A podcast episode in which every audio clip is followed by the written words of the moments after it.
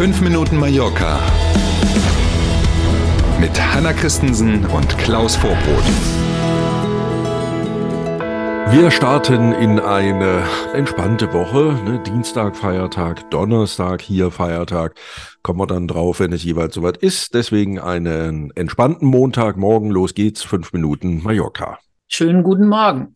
Wir starten mit Kongressen und Tagungen. Der Kongresspalast in Palma ist auch für den Anfang des kommenden Jahres gut gebucht freuen sich alle drüber. Im Januar hat sich Autobauer Mercedes angemeldet im Kongresspalast. Allein bei dieser Veranstaltung werden 15.000 Gäste erwartet, die hier nach Palma kommen. Ebenfalls im Januar gibt es 6.000 Teilnehmerinnen und Teilnehmer bei einem Kongress für Finanzsoftware-Expertinnen und Experten insgesamt.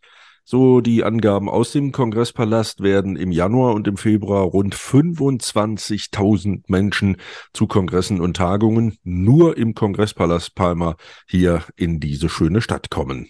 Und das freut natürlich auch die Hotels der Stadt. Klar, jetzt sollte man meinen, die haben doch da selber eins. Natürlich ist da das Melia Hotel, was quasi am Kongresspalast klebt im übertragenen mhm. Wortsinne. Mhm. Äh, aber natürlich äh, färbt das auch ab auf alle anderen Hotels. Und jetzt im Winter haben wir ja schon drüber gesprochen, sind natürlich auch die tollen Boutique-Hotels in Palma geöffnet und deren Vereinigung sagt, dass sie allein über diese Kongresse dort im Januar und im Februar ein Buchungsplus von ungefähr acht Prozent verzeichnen für die ersten zwei Monate im neuen Jahr. Nicht schlecht. Absolut, nimmt man mit. Schon wieder ein neuer Name für das Stadion von RCD Mallorca. Estadi Mallorca Son Mosch. Ein alter Name wird jetzt wieder aktuell. Ja, es ist irgendwie äh, tatsächlich fast schon skurril. Visit mhm. Mallorca Estadi ähm, heißt das Stadion ja aktuell noch. Ne? Dieser Name, wir erinnern uns, sollte ja helfen, nach der Corona-Krise den Tourismus auf Mallorca wieder zum Laufen zu bringen. Jetzt hat der Inselrat von Mallorca und RCD als Verein einen Vertrag geschlossen, der den, wie eben schon erwähnt, neuen alten Namen wieder beinhaltet. Zudem will der Verein, so steht es auch in dem Vertrag, in den sozialen Netzwerken Kampagnen der Inselregierung unterstützen, die in der Regel einem guten Zweck dienen, zum Beispiel eben sich gegen Mobbing an Schulen richten. Da wollen die Fußballer sich mit ins Zeug legen, jedenfalls bei Social Media. Ja, und wie du es schon sagst, äh, der Verein macht es natürlich nicht ohne Gegenleistung. Nee, einen Heiligenschein ähm, konnte man nicht entdecken. Deswegen haben beide Vertragspartner in diesem Vertrag auch vereinbart, dass für die aktuell laufende Saison der Inselrat an den Verein, also an Real Mallorca, als Sponsor 1,5 Millionen Euro überweist. Ein ganz anderes Thema. In der berühmten Kathedrale von Palma la sind jetzt auch Urnenbestattungen möglich.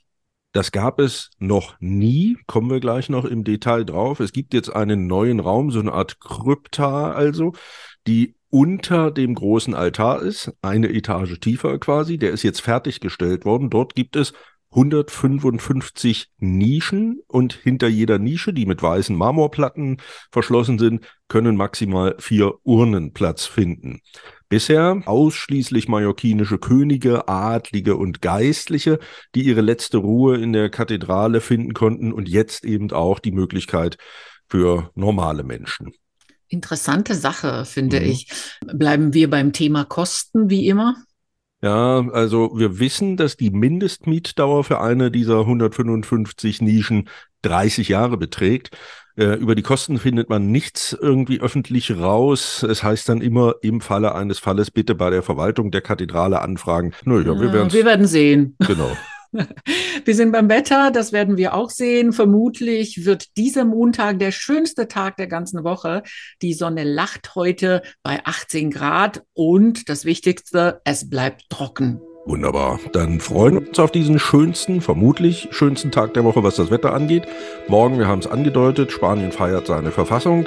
Ähm, uns gibt es trotzdem morgen früh. Wir melden uns auch am Dienstag, am Feiertag gern wieder. Und bis dahin wünschen wir einen guten Start in die neue Woche. Bis morgen um sieben. Tschüss.